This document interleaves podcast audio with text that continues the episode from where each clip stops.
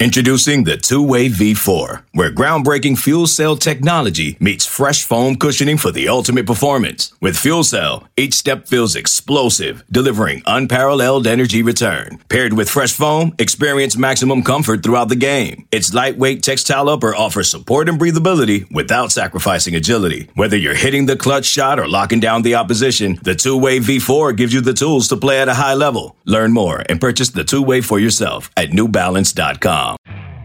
You could spend the weekend doing the same old whatever, or you could conquer the weekend in the all-new Hyundai Santa Fe.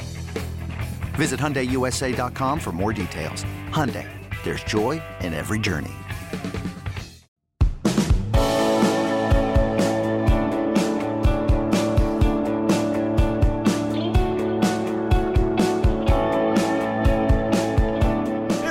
Late Kick is live. It is Tuesday night, January 24th, the year of our Lord 2023. The most blasphemous Saban Kirby comparison to date.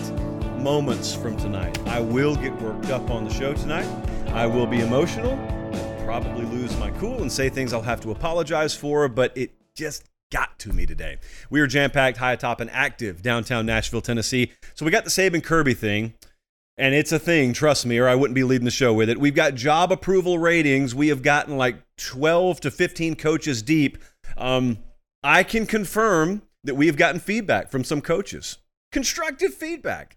It's just a simple disagreement on the job rating so far. But here's the thing about the job approval ratings uh, it's fluid. It could change tomorrow. I'm of the opinion Dabo Swinney's job approval has gone up in the last two weeks, and Clemson hasn't played a game in the last two weeks. So, with that in mind, we have four more coaches on the clock tonight.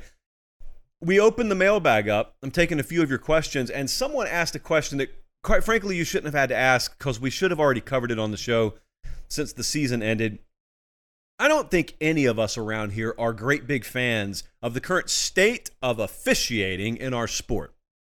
And a lot of us disagree on the playoff and all this other stuff, but there's there's pretty consensus across the board agreement no one's really happy with it right now. Some people think we need to nationalize officiating. Hey, I, I can keep the officiating conference patches on the sleeve, just make them available at the end of the game. You know, like make them actually accountable for the calls they make. Anyway, I have some thoughts on that, more so than I just shared with you.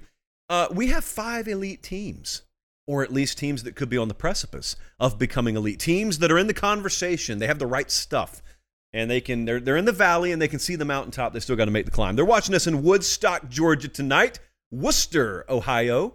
Blacksburg virginia. Austin texas. A couple of college towns there. Hey make sure this is just a garden variety reminder but i should act like something is imminent and it would make you do it more quickly. Just make sure you're following me on the socials at late kick josh. A lot of fun that's had there that doesn't happen on the show because well, for obvious reasons, it can't happen on the show. It's, it's the Twitters, it's the Instagrams of the world. And with that in mind, deep breaths, let's dive into the show. You know what? This is the earliest sip from the chalice I will ever take. A Pate State chalice of supremacy that many of you are peer pressuring me to make available on the open market. And I'm just not there yet. I, I don't think we should sell them because then they lose their value. You can only win these things. You cannot purchase them. And by the way, there's a fresh shipment going out. We had them on back order. So if you're still waiting on a chalice, don't worry, I didn't forget about you. Unless I did, in which case you may want to DM me your address again. Okay, I, uh, I used the word blasphemy to open the show. Not a word we use on this program very often because we're not savages. We're not Brandon Walker. Rarely are we blasphemous. But one of you asked a blasphemous question today. And I want Director Colin to put that question up. And if you're listening on podcast, I'm just going to hit you with it. And this may not mean to you what it means to me, but trust me, it means enough for both of us when it comes to how much it means to me. Colin, here's your endpoint. Craig hit us up today. We were minding our own business here on this January 24th, and Craig decided to throw the entire show into a blender. He said, Is Nick Saban Fleetwood Mac 1975, whereas Kirby Smart could be like Rumors 1977? Both incredible albums but we only know one was more amazing than the other with the benefit of hindsight. That is Craig from Chamblee, Georgia. Some of you are new to the program. You don't know how to push my buttons. Uh, others have been around for a while, and you know I'm not easily shaken. But there are some things you can do. and this is one of them. You inject Fleetwood Mac, a band that was my favorite growing up, even though a vast majority, in fact, I think all of their catalog had already been recorded and released before I was born. Didn't matter. Young JP knew good music, and so I'm a child of the 90s, but I love 70s music. We have a very spirited debate on our hands in college football right now. And you've heard it just as well as I have. We just watched Kirby Smart and Georgia win their second consecutive national championship. And naturally, people can't even let the confetti fall to the ground before they say, Is he the greatest now? Not of all time. No one's really saying, not even Georgia fans are saying that. But they're asking, Has he surpassed and supplanted Nick Saban? Jesse, look up the difference in those words for me, by the way. I think they're interchangeable. Has Kirby Smart overtaken the throne? You know, is Nick Saban in the on deck circle right now? Is Kirby Smart in the batter's box? Now, this is largely for us. Coaches don't really talk like this. Now, they do care about being number one, but they don't necessarily view it within the same context as everyone else. But that's okay. God made January for conversations like this. But, friends, when we look at the question Craig asked, that's not comparing these coaches here and now. That's comparing entire bodies of work. And that's comparing heads up without the context of one's been around for several decades and one has been around for what six or seven years now. Craig didn't allow us to do that. Craig's just asking for a heads up debate on who the greatest of all time is. And um, I want to be really careful here, as I, were, as I was telling both Collins, because yes, there is a second that wanders around here. Uh, producer Jesse's in there, Bradley's wandering around somewhere. Said, I want to be careful because if I'm not careful, this can sound really disrespectful to Georgia and Kirby Smart, and this is the last thing I want to do because they they have uh, maybe the best program in America at this very moment. Pro wrestling metaphor coming later, but there's this thing sometimes that um, I'm trying to be careful not to fall in the trap of, and that is appreciating the here and now while also appreciating longevity because my point is it's impossible to make the comparison. Um, this is no disrespect to Kirby Smart. What you're asking, you're asking, is Kirby Smart actually the Rumors album? Is he the, actually the greatest of all time? It's impossible for him to be that when you're comparing him to the guy who actually is the greatest of all time. The guy who had a lot to do with Kirby Smart, eventually becoming the head coach at Georgia, by the way. It's impossible. It's not disrespectful. It's impossible when you ask me to compare one to the other. You're talking about now at least in my mind's eye, the greatest album ever released in any genre of music, and you can have your opinion on that. But when you look at Nick Saban's resume, and then you're asking someone who's been at it less than a decade to compare it to, it's not even a fair question. You, want to look at rumors and you want to compare it to Nick Saban. Nick Saban's got 189 wins at Alabama. That's your dreams. He's got, what's he got? Six national titles just at Bama.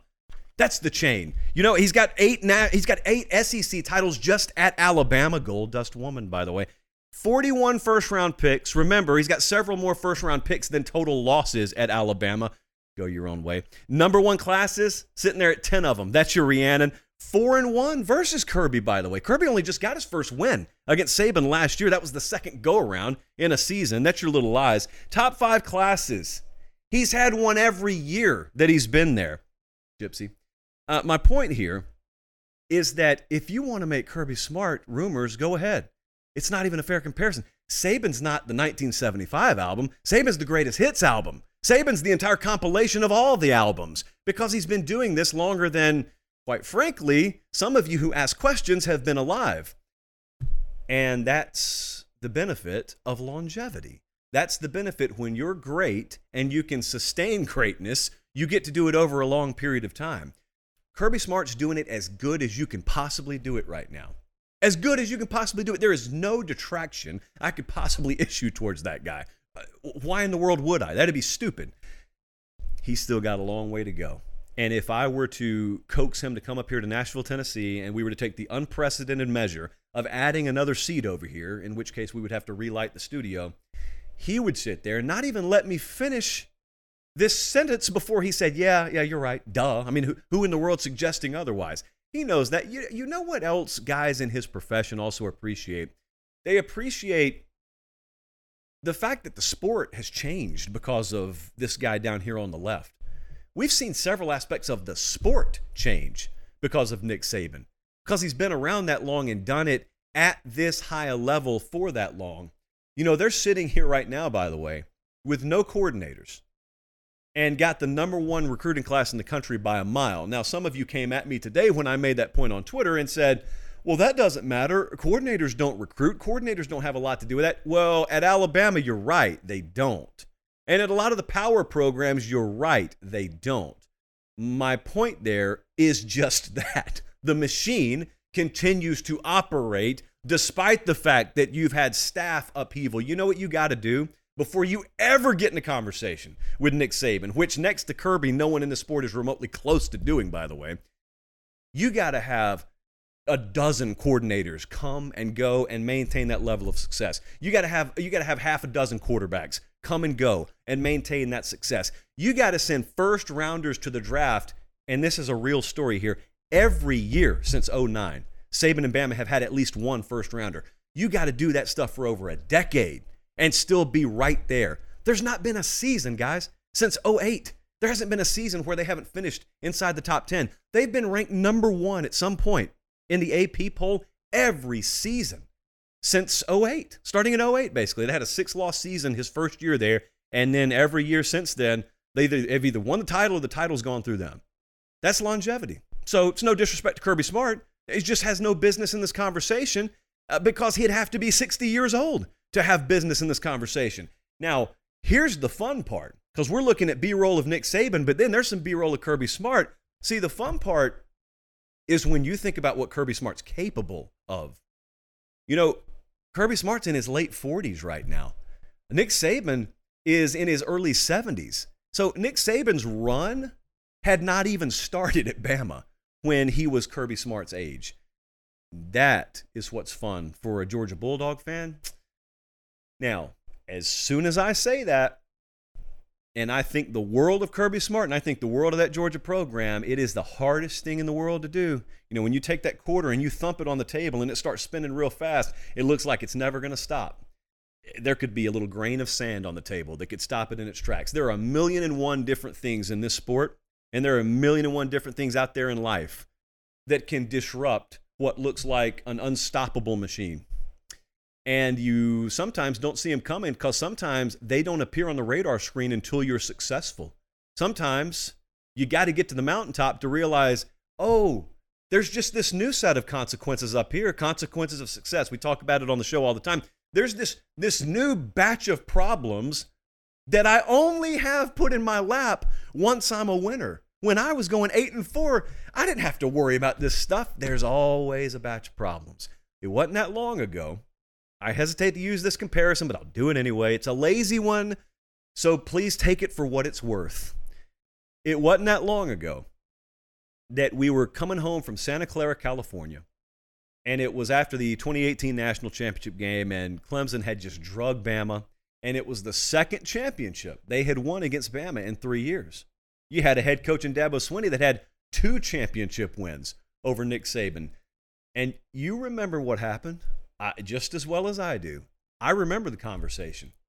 I remember it wasn't even so much a question, it was more a statement. And how dare you disagree with the fact that Dabo Swinney has supplanted Nick Saban? And it's Clemson's world and it's Dabo Swinney's world. Remember what the follow up was? Who's going to stop them? Clemson has such an easy path every year. So they're just they're just going to rattle them off. He's got two right now. It went LeBron mode, not three, not four, not five, not six. They hadn't won another one since. What happened? The answer is nothing happened, really. Clemson's program didn't fall off a cliff. They're still really good. They haven't had the classic down year yet. They're down years. They're still winning 10 games. They've been in double digit win territory every year, even since then. But do you talk about Dabo Swinney like that anymore? When's the last time you heard someone talk about Clemson like that? What happened? Uh, well, the sport didn't sit still and just allow you to beat on it. And you may look at the SEC East right now and think, oh man, outside of maybe Tennessee, who's going to pop up and challenge Georgia? There are things internally that could pop up and challenge Georgia, just like they've done at Bama. There's a reason. Nick Saban's sitting there without an offensive coordinator and a defensive coordinator right now. They weren't good enough. And guess who hired him? Nick Saban did. And we roundly praise that guy, I do too, as the best of all time. He's not even perfect. Even he can make some mistakes. Even he has errors in judgment. Kirby Smart will too. You know, who knows? Todd Monken, he may be there five years. He may move on. Schumann may be there five years. He may move on. The better you are, the more likely they are outside to poach your folks. And those are just assistant coaches whose names you know. You don't even know the army of off field analysts and player personnel types and all the way down to the recruiting departments, graphic and design. You're the one everyone looks at now. And so my point there is, oh, it's fun. Trust me, I'll participate in it with you. When you project how long Kirby Smart could be at this thing, if he never goes to the NFL, he's not going to another college football program. So it's Georgia. As far as college football is concerned, it's Georgia. And how long that guy could be around and, and how relatively obstacle free that path looks right now. I know how it looks, guys. I know how it looks. Producer Jesse walked in today and he said, Hey, this is this is WrestleMania 6. And surprisingly, I knew where he was going with this. Hogan Ultimate Warrior, WrestleMania 6. That was the crowning moment. That was supposed to be the passing of the torch. Warrior sprints down to the ring. You got that iconic grab the top rope and shake it. He's got the face paint on. He's going crazy. It's the Sky Dome. It's sold out in Toronto. And Hogan drops the belt. And maybe Hogan's going to move on. And it's going to be Ultimate Warrior's time. And that was WrestleMania 6. Uh, WrestleMania 7 main event, Hulk Hogan. WrestleMania 8 main event, Hulk Hogan. WrestleMania 9 main event, Hulk Hogan. Guess who wasn't in any of those main events? So my point there is if it if it happens in wrestling, surely that is seamlessly analogous to regular everyday life and college football. Things aren't always as obstacle free and and set in stone as they appear. That's my only point. And so I'm I share your opinion. I'm certainly not sitting here saying uh, the, Georgia, they've probably peaked. You know, I, I doubt that it's just going to be easy to rattle off back-to-back national championships anytime they feel like it. But they can operate at the same level they've been operating at and not win another championship the next five years, guys. Because the margins, even over the past two years, have been razor thin. Think about that Ohio State game. Th- think about playing a healthy Alabama in the national championship game last year. You won the games. I'm not sitting here making excuses for anyone. I'm simply trying to illustrate when Bama's made their run. You go back, not even just during the games themselves, go back in the regular season. Go back to conference title games. I mean, you, these two programs faced off in Atlanta in 2012.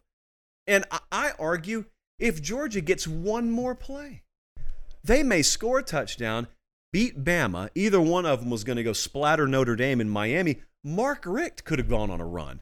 That would have taken one of Saban's titles. Who knows what kind of detrimental impact it would have had on the, the trajectory of the program. 2011, Bama, man, greatest defense Nick Saban's ever had. They they all, they didn't even control their own destiny to play for the title that year. Uh, 2009, Colt McCoy gets hurt in the first quarter of the title game. No one remembers the margins. Everyone just remembers these impenetrable, unstoppable forces. That's not the way the sport works. That's not the way it's worked for Saban and Bama. They have had to fight and bear crawl over broken glass, even with all this talent even with that army of the best coaches in America, led by the best of all time, they hadn't had it easy. Georgia's not going to have it easy. So this started with Fleetwood Mac. It dovetailed into WrestleMania 6, 7, 8, 9, uh, but it's going to end with this. I really wish they played more often in the regular season. I'll say that. Um, in, in, in some, some very, very convoluted quest to um, deny their fans what they want to see. Georgia and Bama rarely play in the regular season. Didn't get to see them in Atlanta this year. So, whomst knows, maybe with this new schedule that is rumored, maybe with this 16 team super conference we have coming up, 2014 or 2024, 2025, who knows? Maybe we'll get to see it more. So, there was an over under, I know, in the building on how long that segment was going to go. Um, the under probably still hit because it was only 18 minutes. Academy Sports and Outdoors is something I need to talk to you about for just a second. You want to talk about rumors? It's no rumor, it's just a stone cold fact. That's the greatest company in the world because that company makes this company able to give you this show for free. No one has to pay for anything. Well, someone does, it's just you don't have to worry about it. So the bill never arrives in your mailbox because Academy Sports and Outdoors looked at Late Kick and they said, hey, I bet those folks have a lot in common with the folks that come in our doors every single day. And you know what? They were right, and you have done so. In spectacular fashion, you have done so. I had one of you the other day um, where you were doing military exercises and you guys needed a fresh batch of knee pads for the entire battalion there. And guess where you went? Academy Sports and Outdoors. I get these messages every day. I could do an entire separate show of just doing viewer and listener testimonials on going to Academy Sports and Outdoors. Uh, it's because you appreciate it, and you should, because I do. Because it would really suck if we did all this work, but then we said, "Hey, give us four ninety nine a month, and you can access it." We are blessed not to have to live in the paywall world, because in part of Academy Sports and Outdoors. So it's great if you can go there. But if you can, academy.com is somewhere you can go. And it's it's not just a company where you're going and buying out of the kindness of your heart. This is wall to wall a lot of the stuff that you use in everyday life. And if you don't believe me, go to the website or go there tomorrow morning. Take a take a nice lunch break and go over there and you'll see. Thank you, Academy. This episode is brought to you by Progressive Insurance. Whether you love true crime or comedy, celebrity interviews or news, you call the shots on what's in your podcast queue. And guess what? Now you can call them on your auto insurance too with the Name Your Price tool from Progressive. It works just the way it sounds. You tell Progressive how much you want to pay for car insurance, and they'll show you coverage options that fit your budget. Get your quote today at progressive.com to join the over 28 million drivers who trust Progressive. Progressive Casualty Insurance Company and Affiliates. Price and coverage match limited by state law. It's only a kick, a jump, a block. It's only a serve. It's only a tackle, a run. It's only for the fans. After all, it's only pressure. You got this. Adidas.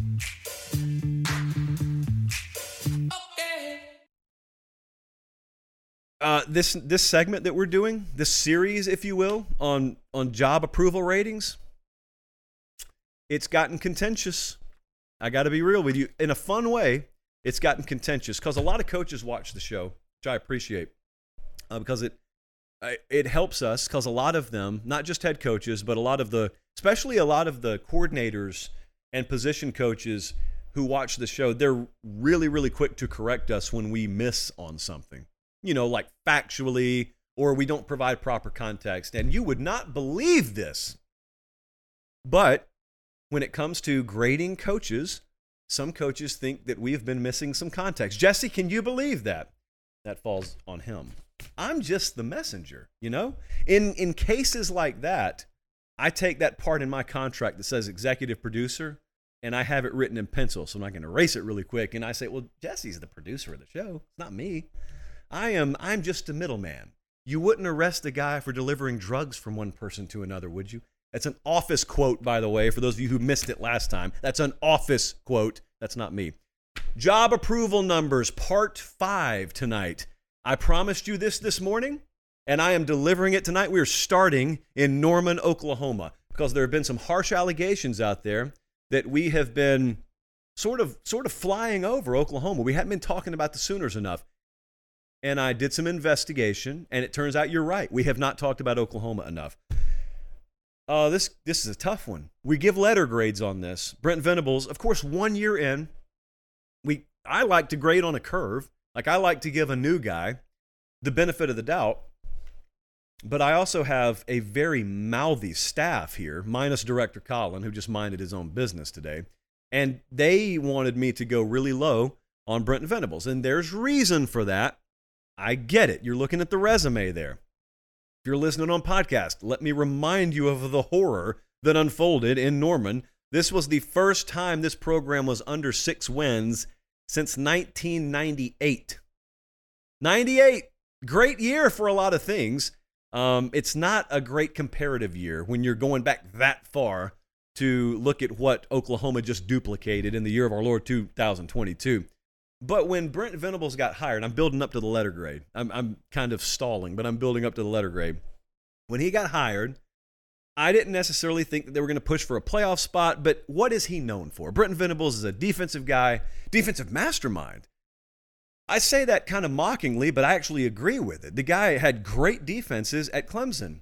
Uh, we also know he had personnel at Clemson better than what he inherited, but I thought to myself, Dillon Gabriel transferred in at quarterback, uh, but you know they're going to be really relying on him. But just outside of offense, I said to you in the summer, and I believed it, one area I am pretty sure they're going to improve in is out with Lincoln Riley and Alex Grinch, in with Brent Venables. At the very least, they're going to improve defensively, right? Certainly, that guy's identity, that guy's thumbprint, will be seen statistically in the defensive profile this year. Nope, quite the opposite.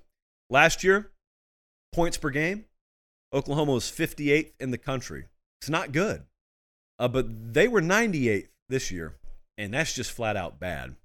Brent Venables is getting a C minus for his, I guess, debut season. We're not really grading the season. Just so happens he's only got one under his belt.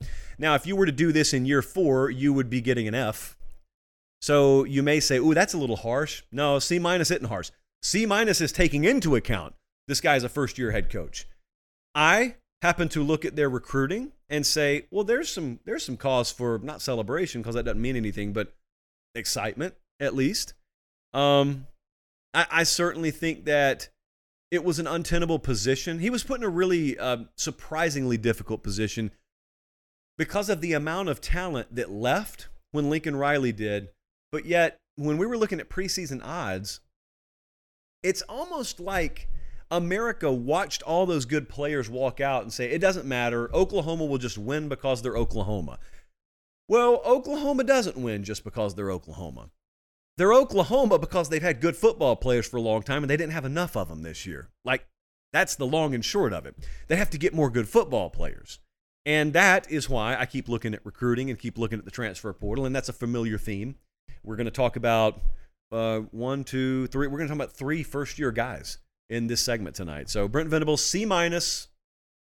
I'm going to be pretty interested, especially from Oklahoma fans, to see if you agree. Because I surprisingly, some of you have been more harsh on your own head coach than I have, and I get it. It's not fun. It's not fun getting blanked by Sark and and not necessarily a vintage Texas team. That three game losing streak. They also hadn't had one of those this millennium, so that wasn't fun either.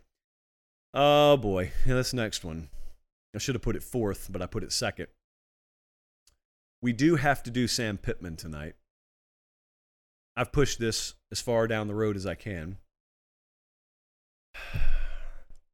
So they won nine games last year. They just went seven and six. And a lot of people are selling on Arkansas. We talked the other night about how many players have left the program. They've had several coaches move on. We call that churn in the industry. It's not necessarily a football industry term, but you get it. Uh, I, I'm I'm going to be disagreed with here, but I'm giving Sam Pittman a B. A little bit of a homer, yes, I am, but I am going to tell you, or I'm going to ask you rather, to remember who we're talking about here. This is not Sam Pittman, head coach of the Ohio State Buckeyes, where it is their birthright to win double digits per year. That's not that's not the floor in Fayetteville, Arkansas. Getting a lot of snow tonight, by the way. Bundle up out there in Northwest Arkansas. I'm giving Sam Pittman a B because I think that I'm pretty well in line with what the historic expectation at Arkansas should be. And they exceeded it last year. And that built up a great big hype balloon. Sadly, some people on this show contributed to it. And I don't want to name names, just certain voices on this solo hosted show I hope I'm being pretty clear, contributed to that. And they won seven games this year. Okay, so let's let's just put on the table what happened. They won seven games. Uh, they had quarterback injury. Uh, they had internal issues. This is excuse making, so bear with me. They had probably the toughest schedule in the country. My point there, as Colin rolls B-roll of the A&M Arkansas game, is this. My point is, if you tell me preseason with the schedule they're going to play. They're going to have KJ Jefferson go down to injury. They're going to lose a bunch of their defensive players really early in the year. Uh, they're they're playing that schedule, like I said, and also they're going to have not the best internal dynamic. You know what I would have thought? I would have thought they're going to miss a bowl game. I would have thought Arkansas was going to be Texas A&M this year. I thought Arkansas, under those circumstances, was going to be the team that, that missed bowl season altogether and somehow they lost to A&M, speaking of the Aggies, and yet still pulled the nose up enough to make a bowl game. Um, yes, those are excuses, okay? Because the bottom line is whatever dynamic existed there, it ultimately falls in the lap of the head coach, who is Sam Pittman, whose job approval rating we are dishing out tonight. And uh, yes, I mean it's it's up to him to to be able to replenish a roster and to have enough depth, and that's that's all well and good. Look, that sounds great. This is the University of Arkansas. So up until about five minutes ago, no one would have looked at this program and held it to that standard. They became a prisoner of that standard. They became a prisoner of 2021's results in 2022. Uh, because the fact is, up until this year, no one ever looked at Arkansas winning seven games, especially with that schedule, and would have said, oh, that's a failure.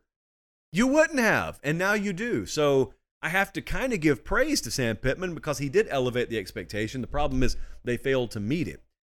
I am not, however, going to bump him down into the C range over one season. If they stack a bunch of seven win seasons on top of each other, then I will do that. But I happen to think that 2023 is going to be a better year for them than 2022. This isn't a prediction segment. I'm just saying the head coach at Arkansas is getting more than than one seven win season before I pull the plug on him. Let's go to Miami. This one's really difficult. This is hard. Mario Cristobal. We got to be real about some things.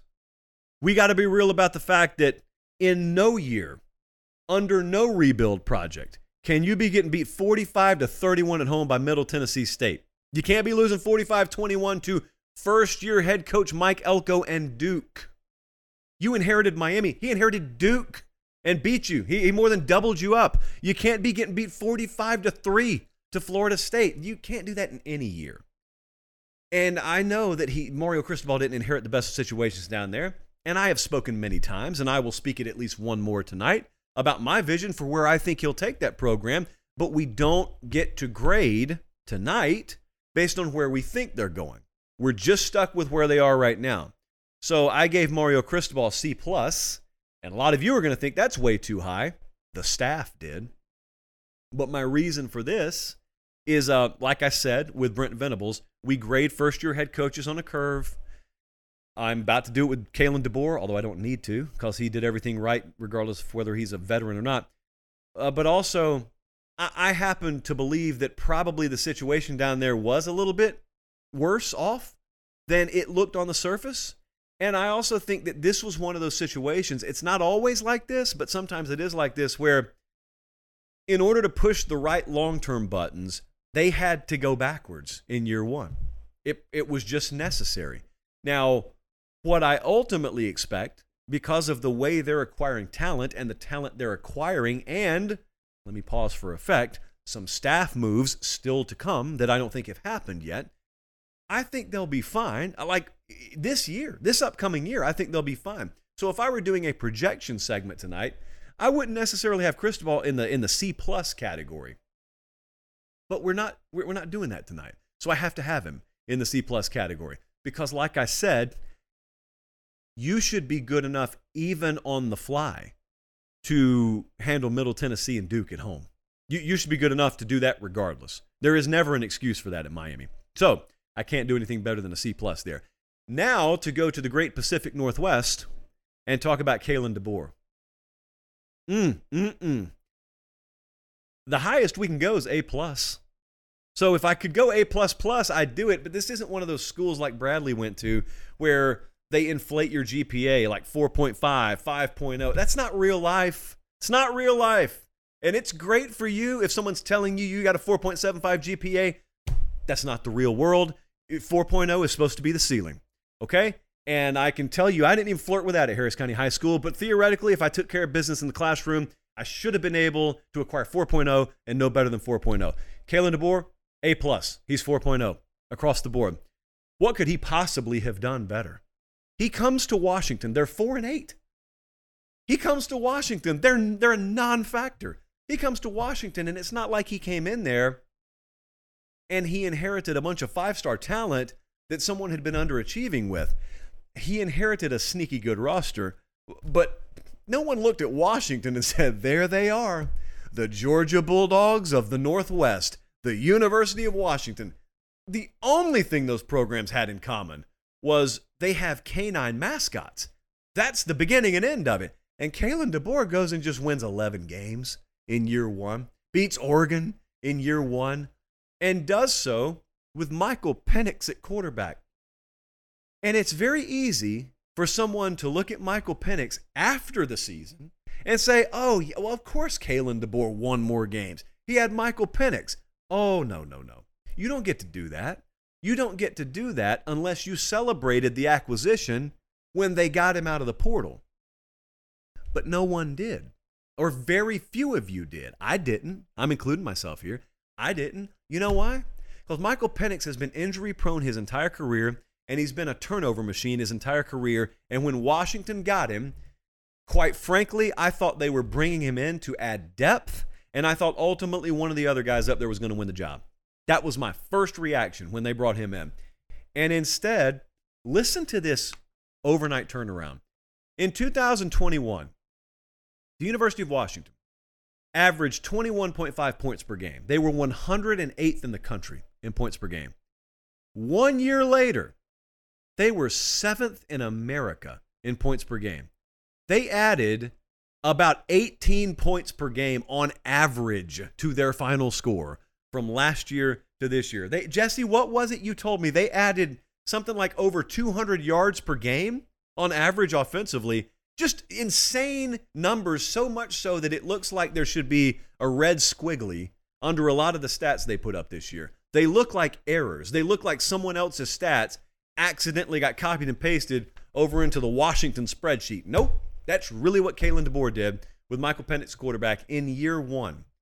Phenomenal job. Could not possibly think any more highly of what he did up there.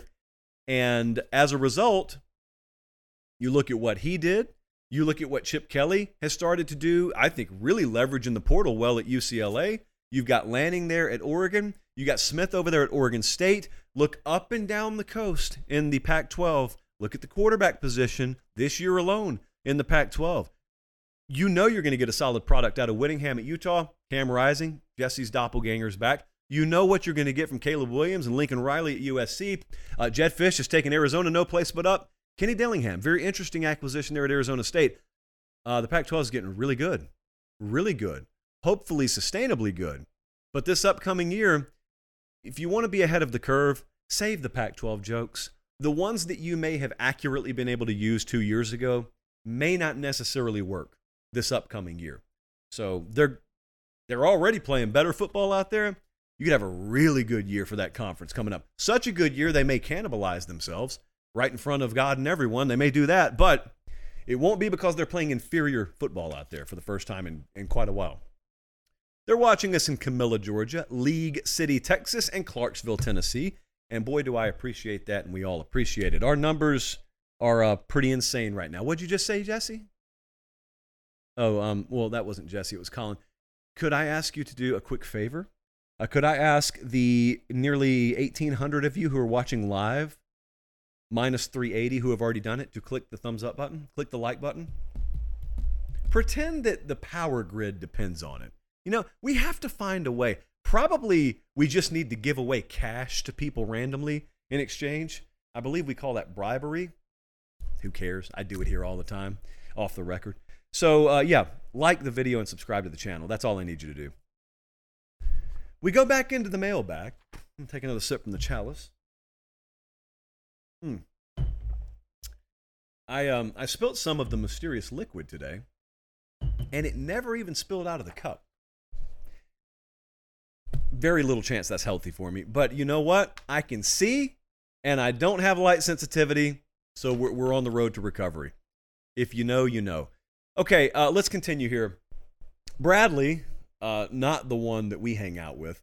Bradley hit us up and he said umpires are being potentially phased out of baseball, not having to call balls and strikes in the near future. Do you think the same thing will happen to sideline and goal line judges, College Station, Texas? And what I did is I took this question and I just reimagined it artistic licensing, creative freedom, whatever you want to call that. And I just I pretended Bradley asked me, "Hey, what kind of changes should be made to officiating period in college football. Several, Bradley. Several. This is one of probably the most fun, play alongish questions on this show's history. Because every one of you's got an opinion on this. Every one of you, at some point in a given Saturday, yells at your TV, or is sitting in a crowd somewhere and you yell at the field. And sometimes it's not even because a call was bad. Sometimes it's just over the stupidity of the way we still officiate this sport. Make no mistake, plenty of bad calls, but there, there's some things that just from a procedural standpoint are dumb. And I'll tell you the first one. Spotting the football in 2023 should not require chains. It should not require the naked eye. That should have been done away with a long time ago. We just claim to have picked up a radar signal from some galaxy 90 billion light years away, and we can't figure out whether someone picked up a first down or not on planet Earth 30 yards away from where we're standing. It's not that we can't, it's that we refuse to. Picture this. I didn't plan on using this as a prop because it's a basketball. Just pretend for a second, if you will, that this is a football. And you're going to have to use theater of the mind if you're on podcast. Thing's really soft. Um, hey, what stops me from microchipping this entire seam? Just put a micro, put a, put a laser strip that is that is computerized in this entire so basically imagine these are the laces of the football or imagine that this is the front end and this is the back end if i were to insert chips into this ball uh, which cost like 4.99 a piece and then i also lay electric grid over the field. I don't have to worry about spotting a football anymore. The only thing i have to worry about is when forward progress is stopped. Because if a guy has either either touched the ground or stopped forward progress, but then reaches out afterwards, eh, that strip doesn't know that forward progress has been stopped. But when we're talking about spotting a ball, and you think about the, the amount of egregious miss spots on footballs, and then we got a chain crew that comes out that also has no business on football fields in 2023. If you want it for optics, if you want it for old time's sake, I'm fine with that. But it needs to be cosmetic. We, we had an NFL playoff game that had to stop the other day because the chains broke. I want you to imagine showing up on Earth in 2023 and you're looking at a football game saying, Why has the action stopped? Oh, the chains broke. What chains? What's a is that is that metaphorical? What is a chain? No, no, no. It, it's actually a thing that connects two sticks that we use to measure how long 10 yards is. In what year? 2023. Are you high? Yeah, pretty much. That's the only explanation at this point. So, if you were to invent the game today, you would do all of these things. You would never, in a million years, have 22 bodies piled up and still say that a line judge standing over here 15, 20 yards away is just going to be able to eyeball where the football should be. And then, if it's close, we're going to take two guys, ridiculously dressed, and they're going to be holding on to sticks if they're not broken, and they're going to run them out there, and then they're going to find out whether the yard to gain has been made. And then, if you go back to certain bowl games, infamous in nature, in the past, sometimes it doesn't even matter if you picked up the first down. Fortunately, you may have Jadeveon Clowney to clean that mistake up, but you don't always have a Clowney. You know, you don't always have the review process. Speaking of the review process, why are we going under hoods? Why? Why is an official on the field having to take a step in a review process. Now, producer Jesse tells me that our friends in the Sunday game have finally gotten their act together and they don't even have the on field officials do anything. They just review something real time, either in the booth in the stadium or in New York, and they just let them know in their ear whether to overturn a call or not.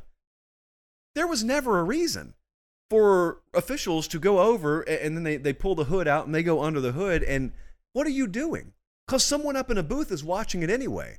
It takes time and it's really boring. And you're trying to speed up the pace of play. You guys are out here talking about keeping the clock running on, on first downs and out of bounds plays. And I'm like, well, how about the combined six and a half minutes that you're wasting on reviewing every other play?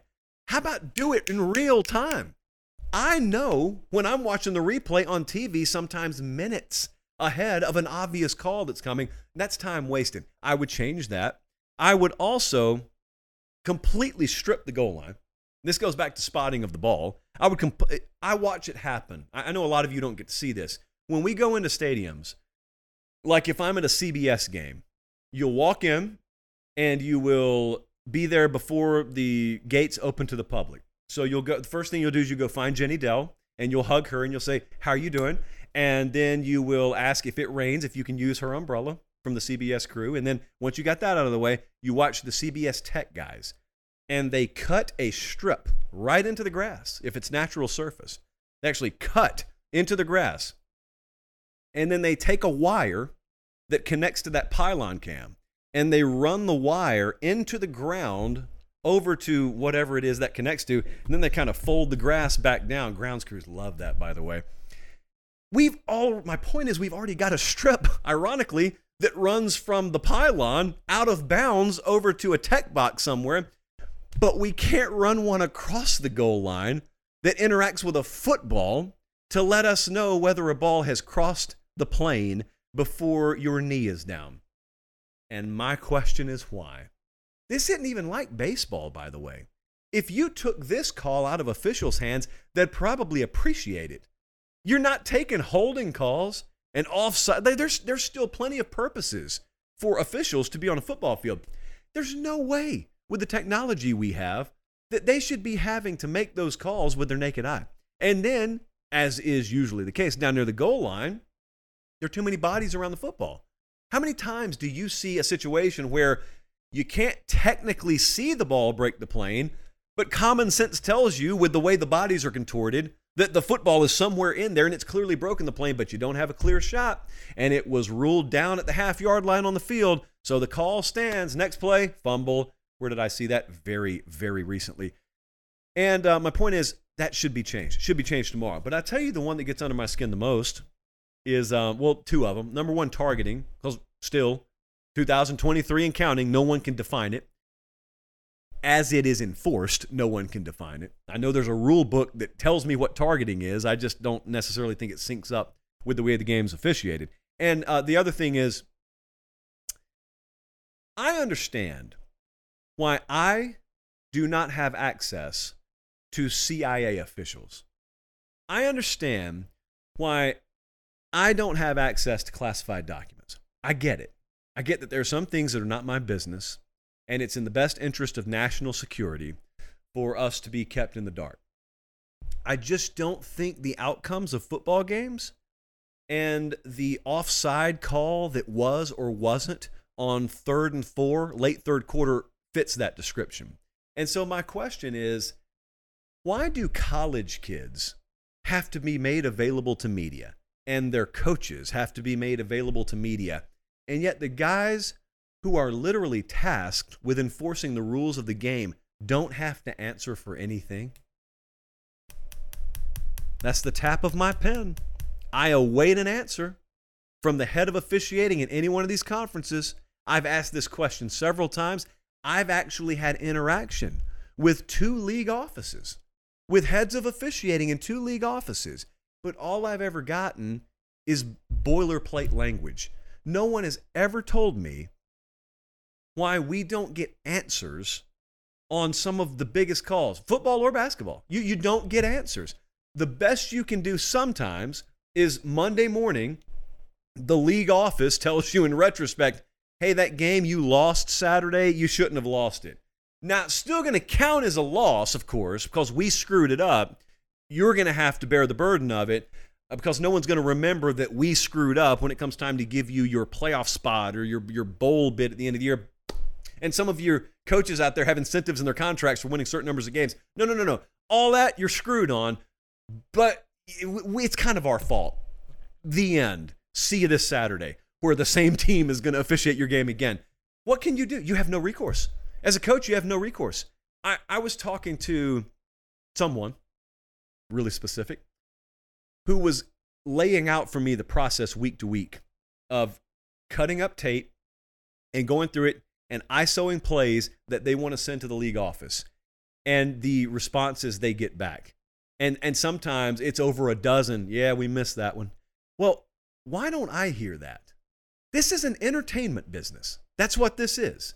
You make the money you make as a conference not because you are providing a public service. You make the money you make as a conference, whether it's the ACC or the Big Ten or the SEC, because you are providing entertainment. And a lot of people bet on this stuff too. And don't turn your nose up at that because that's making you money. And in turn, you basically give a giant middle finger to them when one of the most important mechanisms in that form of entertainment you're not given any access to you don't get any answers from it whatsoever like like imagine if netflix handled your credit card information that way it's, it's really none of your business. Actually, it is. You're kind of supposed to be serving me, not the other way around. I don't serve you. You're supposed to be serving me. And coaches say the same thing. This isn't strictly just a fan complaint.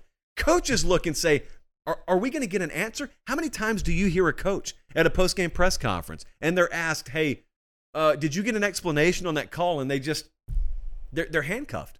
Because number one, no, they didn't get an answer or an explanation. Number two, if they question it, they're going to get fined uh, because they, they do have to answer publicly and bear a public burden for a responsibility for uh, their actions. It's officials. It's only officials that don't. Now, I will tell you,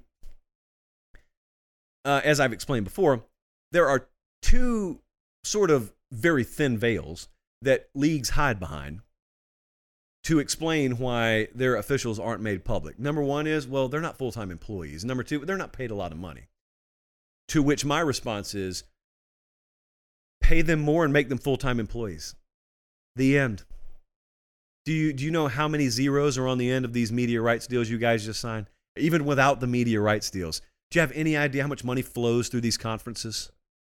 You're going to tell me that you don't think officiating the actual enforcement of your rules is important enough to warrant either full time employment or, at the very least, raising the standard to where, in exchange, these people do have to give an answer for their actions. No, no one even believes that. It's almost an insult when they tell you, well, these guys, they've got regular jobs Monday through Thursday. They fly into these, these venues out of the kindness of their heart. Now, they get a little stipend, but they're really doing it for the love of the game. I got a lot of other folks out there that are qualified too that would do it for the love of the game and also happily answer your questions afterwards. It, mm, I could say a lot more now. Those of you in the in the high school officiating circuit out there who have ever tried to dip your toes into the waters of college officiating understand how crooked those ladders are when you try and climb them. I hope I haven't been unclear there either. Uh, yeah, so Good Old Boy Network, if you've never heard that term before, you're looking at it when you're looking at some of the folks who officiate college football on Saturday. Now, I have nothing against officials. Sounds like I'm trying to demonize them. I don't have a problem with officials. I got a problem with the way officiating happens, especially on the back end, because you never get an answer. So, Bradley, I hope you're happy. Uh, those are some of the things that I would change about college football officiating. Appreciate you guys being tuned in, if you're tuned in, by the way. Hey, it's Kaley Cuoco for Priceline. Ready to go to your happy place for a happy price? Well, why didn't you say so? Just download the Priceline app right now and save up to 60% on hotels. So, whether it's Cousin Kevin's Kazoo concert in Kansas City, go Kevin, or Becky's Bachelorette Bash in Bermuda, you never have to miss a trip ever again. So, download the Priceline app today. Your savings are waiting. Go to your happy place for a happy price. Go to your happy price, Priceline. Mother's Day is around the corner. Find the perfect gift for the mom in your life with a stunning piece of jewelry from Blue Nile. From timeless pearls to dazzling gemstones, Blue Nile has something she'll adore. Need it fast? Most items can ship overnight. Plus, enjoy guaranteed free shipping and returns. Don't miss our special Mother's Day deals. Save big on the season's most beautiful trends. For a limited time, get up to 50% off by going to BlueNile.com. That's BlueNile.com. All right. Uh, I had another question because, as I said, we opened the mailbag today. Randy asked, Hey, outside of Georgia and Bama and Michigan and Ohio State, which team is the most likely to rise next to elite status and compete for the national title? Now, I've got to take exception with something that Randy said here. I'll do it in a second. Uh, the first one that came to mind, and these are teams that theoretically could do this, is of course USC comes to mind obviously the biggest obstacle standing in their way is they need way better defensive talent. I mean, way better. And certainly they're they're in the process of doing that. They are at the very least one class if not two classes and portal. When I say class, I mean recruiting plus portal. At the very least, one to two classes away from that. Uh, but I don't have. I don't think I ever have to worry about the caliber of quarterback they're going to have. I don't have to worry about offensive skill talent. Um, I, I still fully believe there is a Lincoln Riley national championship year somewhere out there. It just hasn't happened yet. But as we always say, there's a big difference between cannot and have not. So USC certainly, if we're if we're looking down the road and there's this blank and a question mark, and someone's joining tier one of college football, it's a guarantee. We just have to guess who. I think it would be foolish to overlook USC. This isn't me saying 2023 is the year it happens, although maybe it is, maybe it isn't. But I would go USC. But I want to go back to the question for just a second. Uh, he said outside of, and then he listed some teams, and I'm assuming he's insinuating the teams he listed are already elite. And he said Bama and Georgia, got no problem with that. He said Ohio State. And um, for, for, for sake of argument, they're up there. But he said Michigan too. And I don't think Michigan's elite yet. I'm talking about over a sustained period, not prisoner of the moment. I don't think Michigan's elite. I think they're knocking on the door. I think they're right there. Probably, you know, they're on the tarmac and the the pilots come over the PA and they've said, "Hey, we're cleared. We're first in line for takeoff." But I don't think that they're on the they're on the runway yet. I don't think they're off the ground yet. And the reason I don't think that is because don't you have to have at least won a playoff game to be considered elite? Or, or have we lowered the standard for what that word means? Not on this show. So uh, you could have a good argument with me about Ohio State too, but I'm looking at Michigan right now because there are still things Ohio State's done over the past few years that Michigan hasn't even done. But they're really close. The only thing that I think holds them back, see, they're in the really, really good category now. The only thing that I think would hold them back from entering that elite category is just roster talent. And I'm not looking at the team right now. I got I got to be very very specific with what I'm saying. They got a really good team coming back. Uh, and, and, I thought they were plenty good enough this year. I, I truthfully think they choked away a golden opportunity in that semifinal game. Just choked away a golden opportunity.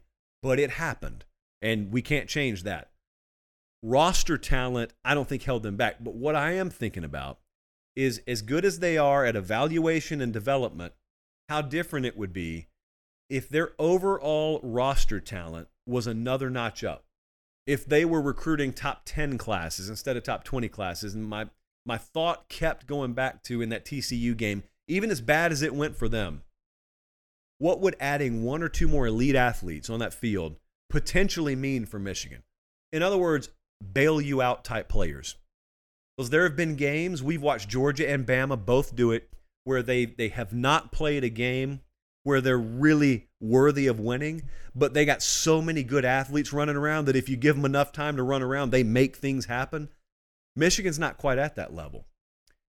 And what I look at right now over the past two recruiting cycles is not only have they not been top five ish in recruiting, that's hard to do, they haven't finished top two in the Big Ten in the past two recruiting cycles.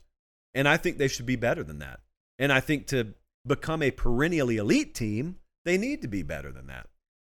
Now, you should theoretically be seeing a big bump off of back to back Big Ten championships and back to back playoff appearances. And there's a school of thought out there. I don't really know if this is true or not, but there's a school of thought that Jim Harbaugh's flirtation with the NFL in back to back years has maybe dampened a little bit some of that momentum they otherwise would have gotten. Again, I don't know if that's true. That's a really, really granular thing that's hard to prove. But uh, Michigan's, they're very, very close. So I'm nitpicking right now. But Michigan is certainly a team that should be in this conversation. LSU is a team that should be in this conversation. What separates them? Now, they're a little bit further away. Remember, we're talking about the word elite, and they overachieved this year, certainly. But to be elite, they also need to stack some more roster talent.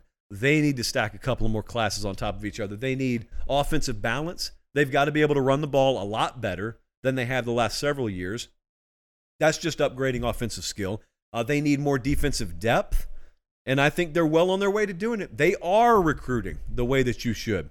They're probably a couple of years away when you're stacking those kind of classes on top of each other. But if we're asking who could be elite in the next couple of years, all the arrows are pointing in the right direction, at least for them.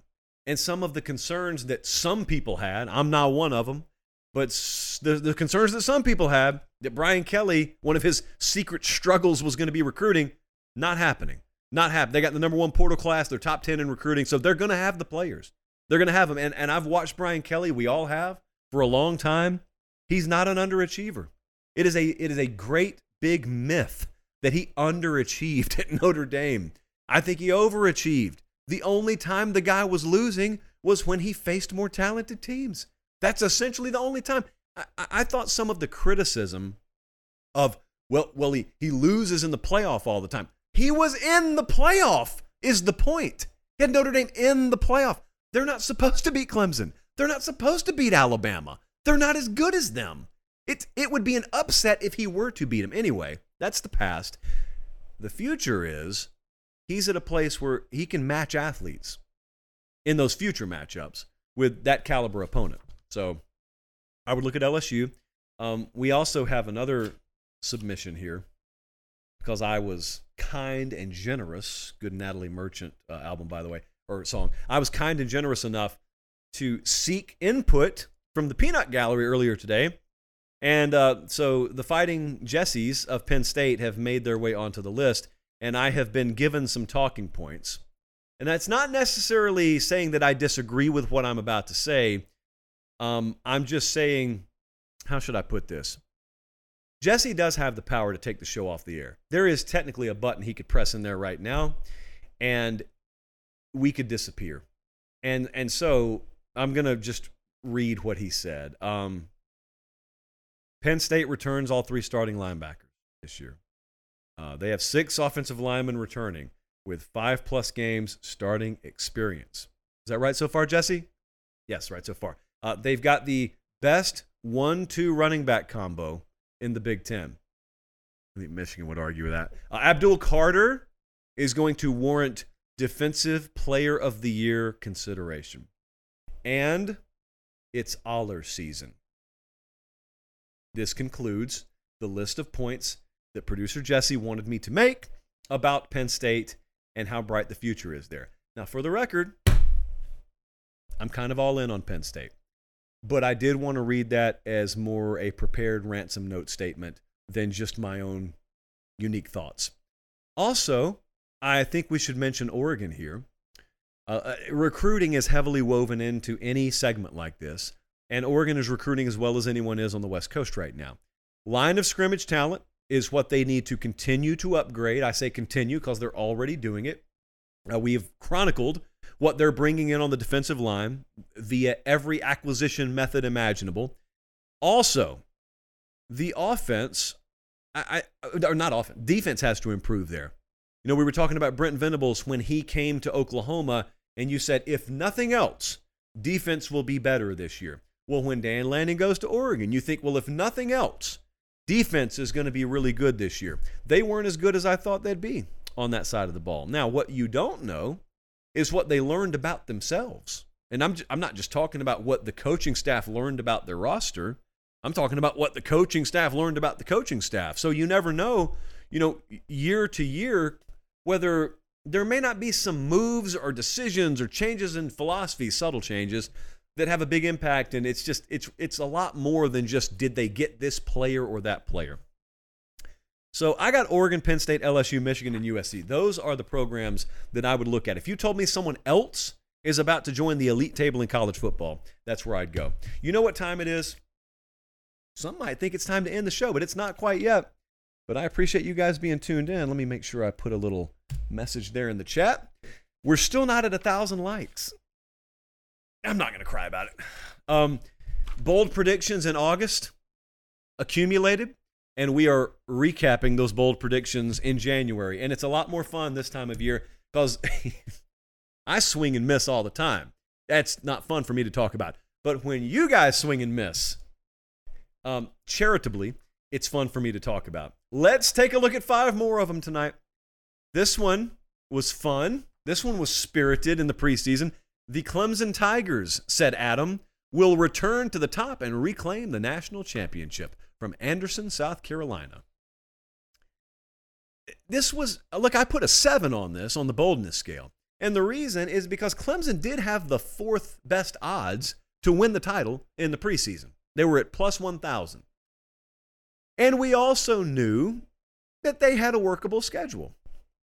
However, at no point in this season did this seem like a, a realistic possibility. And that's even after they started 1, 2, 3, 4, 5, 6, 7, 8 0. They started 8 0. Uh, they were still playing some, some leaky football. They, they beat Wake by six. That's a game that really could have gone either way. Uh, they they won that game at Florida State and they won against Syracuse, but then they got pasted by Notre Dame. And that's really, I thought, the exposure game. But even before that, quarterback play wasn't where it needed to be. Um, so at no point did I feel like this prediction was ever going to hit. Also, they finished outside the top 30 in virtually every offensive statistic that we care about.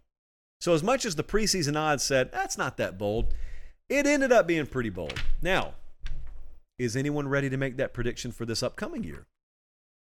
We'll see. Next up, I don't necessarily know how we were supposed to measure this one, but we'll give it a try anyway.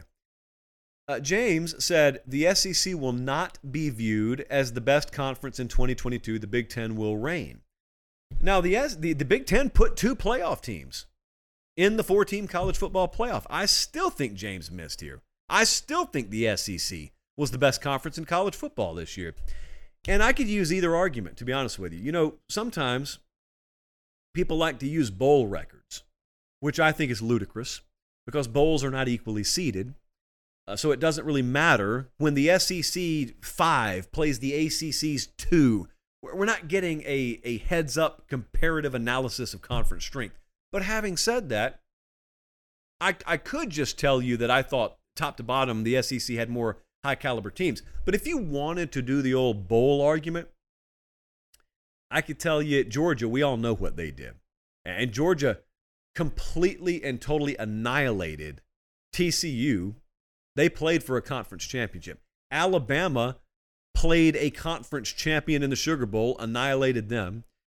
Clemson, a conference champion, goes down to Tennessee. Purdue played in their conference championship game, and LSU did all sorts of unspeakable things to them. So I could even use the bowl protocol argument here. I think the SEC, you could call it a little bit down if you wanted to. I still think the SEC, they finished with what uh, three of the top six programs in the country. But see, the Big Ten finished with three of the top seven. So the Big Ten was very good. I just think when you got past that first layer there, and we were to compare the next layer, that's when it falls off a little bit. That's when you'd have a little issue. The Big Ten was a very good conference this year. The, the bigger question is how wide was the gap between two and three? That would be the question. Uh, next up, boy, this one's painful. Could be the Sarah McLachlan special of predictions here. The prediction from Anthony is pretty lengthy. I'm just going to save you some time. Auburn wins nine games in 2022. Friends, um, if you add what Auburn wins this year with what, ooh, that was a big hiccup, with what they won last year, yeah, they'll probably win nine games. This was not happening in 2022. So Auburn went five and seven, pretty well documented. They beat Mercer, they beat San Jose State. I can't believe it, but somehow they beat Missouri. They beat A&M. Of course, they beat A&M. Hoopst didn't, and they beat Western Kentucky. And outside of that, it was it was kind of splatter city. Except that there's this weird stat. You know, if I were to tell you Auburn had five games this year where they scored under 20 points, you would say, gross. Well, there's five of the losses. Nope. Two of those were wins. Two of those games they won and didn't even score 20 points. So it was a very weird season there. Of course, Bryan Harsin got fired, and it was very, very much a lost season after that. Uh, there's not much more to say there. Auburn did not come close to winning nine games. Next up, this one somehow, somehow it still came close, which is the nature of the Big Ten West.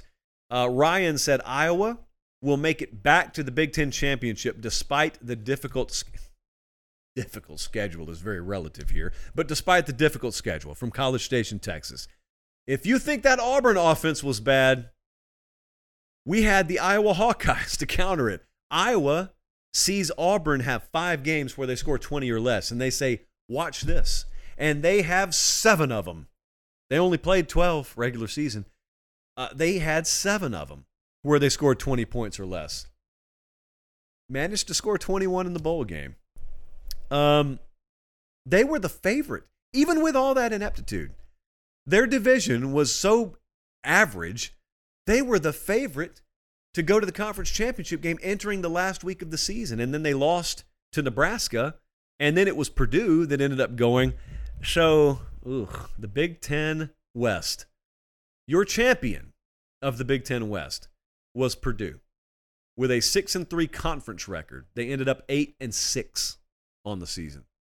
That was your division champion. Uh, last up here, this one I found interesting. I was intrigued by it, but I thought it was extremely, extremely bold. Mike said the AAC will have three teams undefeated going into the final week in October, and at least one will be in the top 10. This did not happen. In fact, they had zero undefeated teams going into that week. Tulane was 7 and 1, Cincy was 6 and 1, UCF was 5 and 2. At this point in the season, there were only 6 undefeated teams in the entire AP top 25. And there was no, forget the AC, AAC, there was no conference in America at that point that had three undefeated teams. So Mike was just set up for failure uh, from the outset. I put a 9.5 on that one. That one was going to be really, really tough. Vintage AAC would have a hard time doing that. Okay. What did we mix in tonight?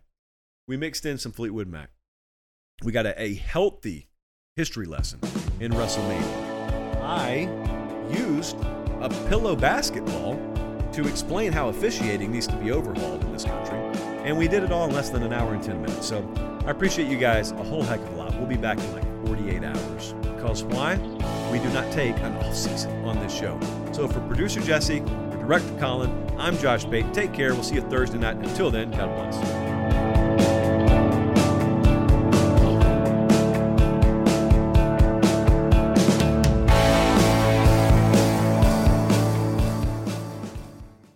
From producers Matt Damon and Ben Affleck, explore how art and music sustained hope during the siege of Sarajevo, thanks in part to humanitarians and the band U2. Kiss the Future, new documentary now streaming exclusively on Paramount Plus. Go to Paramount Plus to try it free. Terms apply.